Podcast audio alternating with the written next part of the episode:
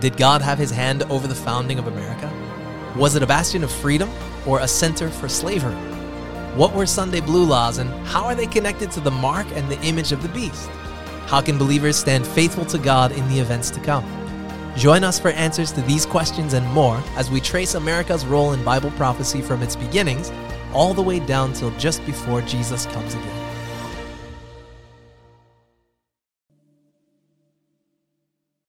It was 1036 BC in the United Kingdom of Israel. King Saul and a small force of Israelite militiamen was camped near Michmash. You might ask, well, what were they doing there? The answer is very simple. You see, the Philistines had come up with an enormous army to conquer this nation of Israel. Saul was naturally very, very afraid, as were the other Israelites. But they were waiting for something. There was a period of inaction, and you can only imagine how that inaction played on the nerves of Saul and his men. As they waited, desertion started to take over. First one man, then another, and then it seemed like his army was just melting away.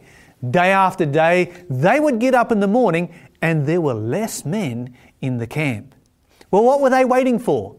They were waiting for the arrival of the priest and prophet Samuel to come and offer sacrifice to God. And Samuel wasn't coming. The Bible says in 1 Samuel chapter 13 and verse 8 that he, Saul, waited for seven days according to the set time that Samuel had appointed. But Samuel did not come to Gilgal, and the people were scattered from him. And Saul said, Bring here the burnt offering to me and peace offering. And he offered the burnt offering. Now you might think, well, that's no big deal. What's stopping Saul from offering the burnt offering? Well, the Bible goes on and it says, of course, you know, as we would expect, as soon as Saul had done this, guess who turns up? Samuel turns up, and Samuel says, What did you do? And we would think to ourselves, well, you know, King Saul, he did a very righteous thing. He's offering a burnt offering. Why wouldn't he do this? Samuel goes on, and Samuel says in verse 13, You've done foolishly. You have not kept the commandment of the Lord your God, which he commanded you. For now the Lord would have established your kingdom upon Israel forever. But now your kingdom shall not continue. The Lord has found him a man after his own heart, and the Lord has commanded him to be captain over his people, because you have not kept that which the Lord commanded you. What was the problem here? What would hold you back from offering an offering? Why wasn't Saul supposed to do so? And why was that only Samuel's prerogative to offer that offering? We're going to look a bit further. And we're going to investigate a little bit more into this subject. Let's move down in time now to 751 BC. This time, we find ourselves in the independent kingdom of Judah. Our story is found in 2 Chronicles chapter 26, and we begin in verse 16. The Bible says that when he, that is King Uzziah, was strong, his heart, his heart was lifted up to his destruction for he transgressed against the Lord his God and went into the temple of the Lord to burn incense on the altar of incense. The Bible talks about King Uzziah as a good king. And here you find King Uzziah worshipping God. You would think once again, this is a good thing for the king to be worshipping God and to be offering incense at this particular point in the temple of God. The Bible says that Azariah the priest went in after him, and with him 80 other priests of the Lord that were brave men, and they withstood Uzziah. That's, that's a bold thing to do when Uzziah is the king of the nation. It doesn't belong to you, Uzziah, to burn incense unto the Lord, but to the priests, the sons of Aaron, that are consecrated to burn incense. Go out of the sanctuary, for you have trespassed, neither shall it be for your honor from the Lord your God. Then Uzziah was angry you know, a censer in his hand. The Bible says that he got rather upset about the priests telling him what he could and he could not do. You see, he's the king of Israel. He's sovereign ruler. Can't he do whatever he wants? Can't he go in and offer incense in the temple of God? While he was angry with the priests, the Bible says, leprosy rose up on his forehead before the priests in the house of the Lord beside the altar. And Azariah, the chief priest, and all the priests looked at him. And behold, he was leprous in his forehead. And they threw him out from there. Yes, he hurried also to go out because the Lord had smitten him. The Bible says, and Uzziah was a leper until the day of his death. Many, many years later. What is the problem here? What is the lesson that God is trying to teach in these two circumstances? Well, very simply, the lesson here is that separation needs to exist between church and state, religion and politics. When the ancient constitution of the nation of Israel was written, there was position for a king. There was allowances for that political leader. But there was also the positions that were to be held by the priests. And these two were not to overlap with each other. One was a political position, the other was a religious position, and God made those two positions separate when He established a nation. Now, if we come down to Revelation chapter 13, we've been looking at the United States in Bible prophecy. Let's go over there and let's see what is taking place right down here at the end of time in Revelation 13. What does the Bible say will be taking place in the United States? Because we know that separation of church and state has been central to the United States. In verse 13, the Bible says that he does great wonders so that he makes fire come down from heaven on earth in the sight of men and deceives those that live on the earth by the means of those miracles which he had power to do in the sight of the beast, saying to those that live on the earth that they should make an image to the beast which had the wound by a sword and lived. So when we look at these passages right here, we find exactly what the United States is going to do and is doing right now. And that is making an image to the beast, an image to the church of the Dark Ages, a carbon copy, if you like. The church of the Dark Ages was, by definition, a union of church and state, and it remains so. The Vatican is entirely its own country with its own passports, postal service, police force, army, a government called the Holy See, a judicial system called the Inquisition, etc. It receives ambassadors from every important nation on earth. Now, no other church receives ambassadors. It is able to do this because it is not just a church, but also a country, a micronation, but also a superpower. It was the union of church and state that led to the tremendous persecution of religious minorities during the Dark Ages, that was finally brought to an end in 1798 by Napoleon abolishing the papal government. The Vatican Inquisition was one of the primary means by which the persecution and the death penalty in particular were used to take millions of lives. And torture was the primary means by which confessions of heresy were achieved.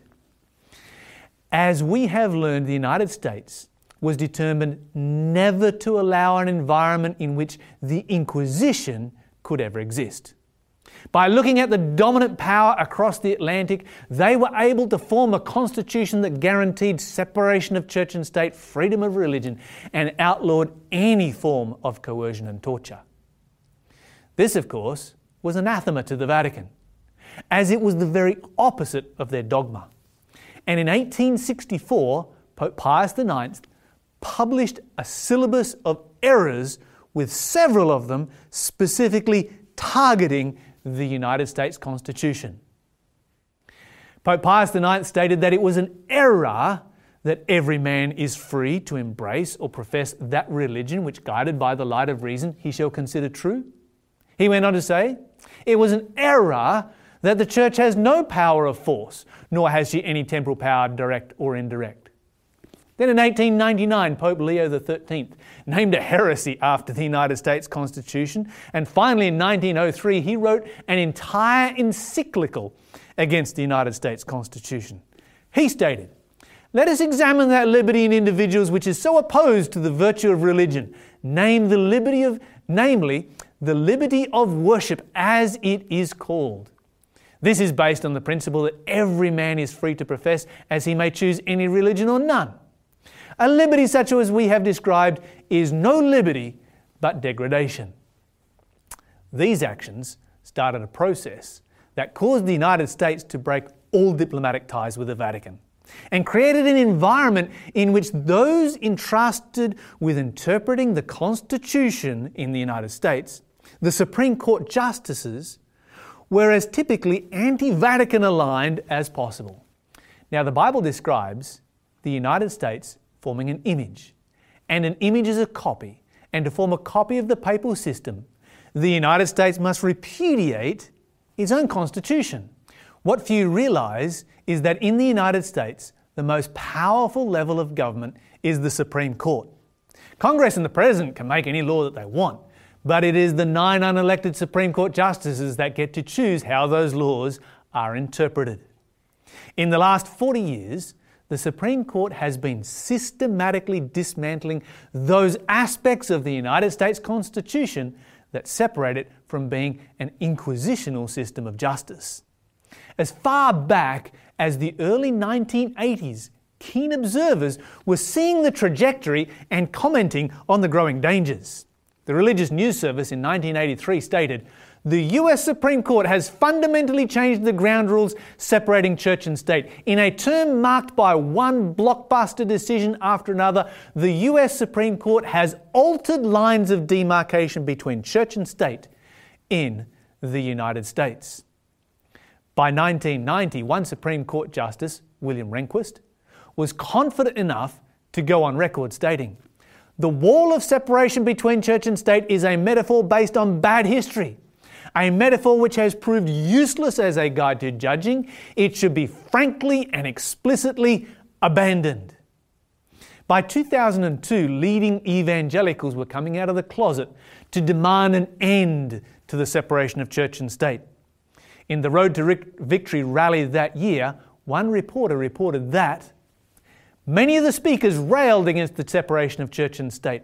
Joyce Meyer summed up the sentiment stating, Separation of church and state is a deception of Satan. The Benny Hinn Show, in a statement that could almost be taken directly from the warning in Revelation 13, said, I will tear down this separation between church and state. I will use miracles to do it. We read that in the Bible a moment ago. In recent years, we have had an avalanche of cases where religious liberty has been trampled on. For example, there is the case of Kim Davis, Rowan County Clerk, who refused to issue marriage licenses to same sex couples based on her religious convictions and was imprisoned for her faith.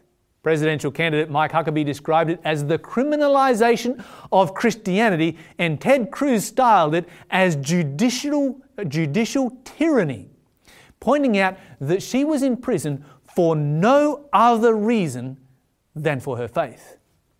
In 2017, Donald Trump came to power promising to abolish the Johnson Amendment, a key piece of legislation guaranteeing separation of church and state. He did so by executive order just five months after coming to power. Now we're in the middle of the COVID pandemic, and religious liberties, along with the right for a person to worship according to their conscience, have been trampled on in every state. You see, whether it is right or wrong to not gather for worship is immaterial to the right to be able to do so, which is afforded by the United States Constitution. Many would argue that this is the cost of freedom. COVID has become a crisis that has been used to set precedences to strip away religious liberties that will never be returned. At the same time that all of this was beginning uh, to gain momentum back in the 1990s, torture the primary tool of the Inquisition, was being systematically reintroduced to the American system.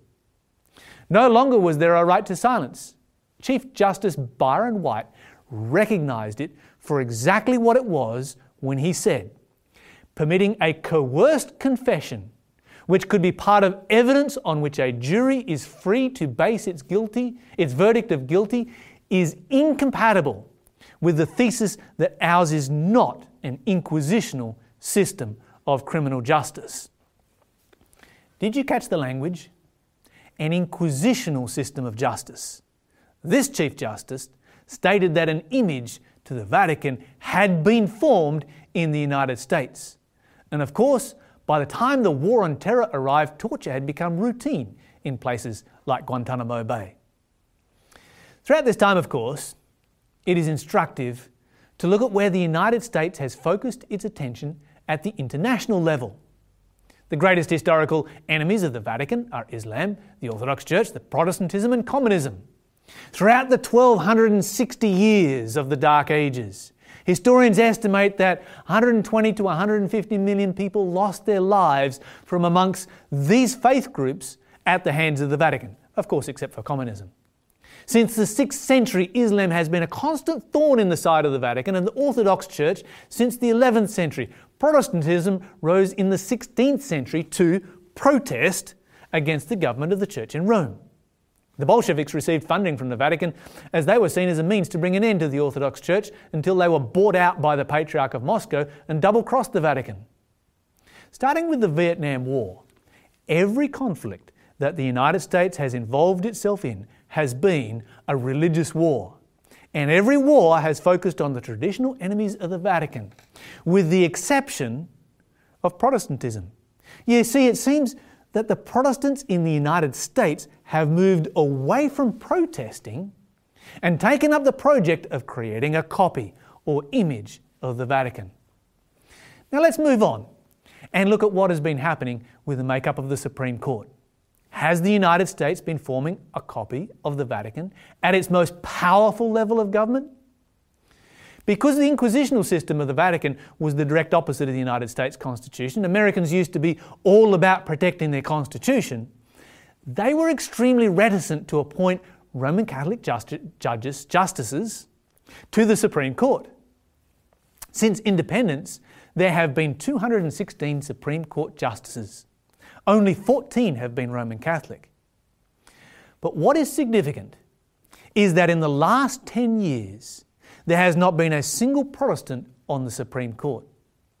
The newest member put forward by Donald Trump, Amy Coney Barrett, is possibly the most devout. She's a professor of law at the Roman Catholic Notre Dame University, the largest privately owned university in the United States. She formerly worked for Chief Justice Antonin Scalia, who, while a Supreme Court justice, stated when religious rights clash with the government's need for uniform rules, the court will side with the government. Religious adherents need to look to the political system, not to the courts for protection. Think about that for a moment. The purpose for a constitution is to limit the power of the government and protect the rights of the minorities. The government never needs protection due to the fact that it is the majority. Scalia, in effect, stated that people of faith must form a majority and elect a government to receive any level of protection. If they happen to be a minority, then they have no legal protection whatsoever at all. This is what we call, very simply, mob rule. And it was mob rule that signaled the end of the Roman Republic and the beginning of the Roman Empire. As the United States reforms itself into a copy of medieval Europe, it is moving away from being a republic and forming an empire system of government. Reporting on the actions of Scalia, the Washington Post stated the problem with the Smith decision is that the United States Supreme Court has gutted the free exercise of the First Amendment. The LA Times went on to say the Supreme Court today forcefully declared that it would no longer protect believers. If we go to John chapter 6, just the Gospel of John chapter 6, let's turn over there very quickly and see what Jesus had to say because we find a form and a system of government vastly different from the governments that we see here on this earth. John chapter 6, from that time, many of his disciples went back and walked no more with Jesus. Did you catch that? Here, Jesus is being, div- being deserted by his followers. Then said Jesus to the twelve, Will you also go away? Of course, Peter answered. Peter always kind of answered and said, Lord, to whom shall we go? You have the words of eternal life. And we believe and are sure that you are Christ, the Son of the living God. Jesus answered him, Have not I chosen you twelve, and one is a devil? But he spoke of Judas Iscariot. You know, when you put this whole story together, did Jesus use force to coerce his followers to follow him? Did he say, This is the only religion where there is any kind of salvation, therefore, this is the religion that you must be a part of? No, Jesus was totally against any kind of force. And even within the 12 that stayed with him right to the end, the whole time, he knew that Judas was there. And that whole time, he could have done something about that. He's God, He's sovereign ruler of the universe. He could act in relationship to Judas. But that entire time, he was appealing to Judas right down to the very end. He was saying, Judas, I know who you are. I know what you're thinking. And the fact that I know what you're thinking should tell you who I am and that what you are doing is wrong. Jesus was appealing to him, he wasn't driving him away. He knew that Judas would betray him. When we go a little bit further on in the Gospel of John, let's go to John chapter 18 now. John chapter 18. And I want you to notice once again Jesus' attitude towards these particular issues. John chapter 18 and verse 36, Jesus answered, My kingdom is not of this world. If my kingdom were of this world, then my servants would fight, that I would not be delivered to the Jews. But now my kingdom is not of this world. I want you to notice the principle that Jesus is, Jesus is establishing here. Jesus did not come to this world to build an earthly kingdom. He came to this world to establish the religion of Christianity, a religion of peace and harmony and happiness, a religion of love, where there is no force and there is no coercion. And because he came to establish a religion, he did not involve himself in issues of state. He did not come to this world to set up a kingdom, to become a king. If he had have done, as he pointed out right here, he would have sent his servants out to fight. That was kind of what the Jews were expecting. That he would raise an army and that he would establish the Jewish empire to rule gloriously over all of the world. But Jesus is like, no, that's not what I'm about. I am here to bring you to God. The politics and the political situation, leave that separate from what I am doing.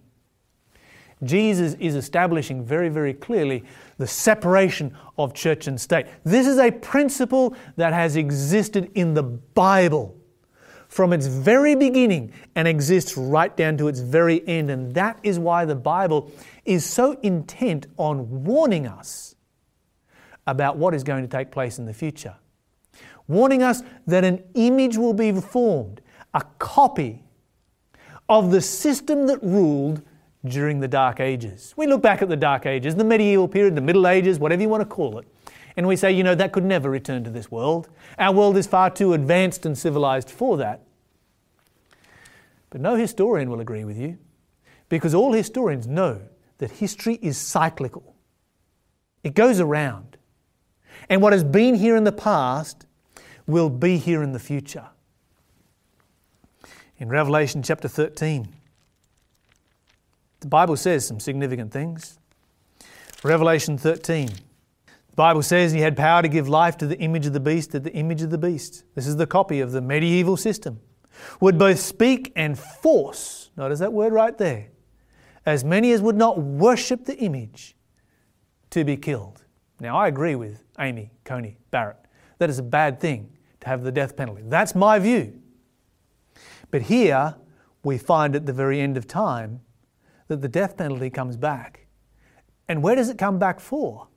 It comes back against people of faith, people who are following Jesus Christ, who are being forced to worship in a way that is not according to their conscience.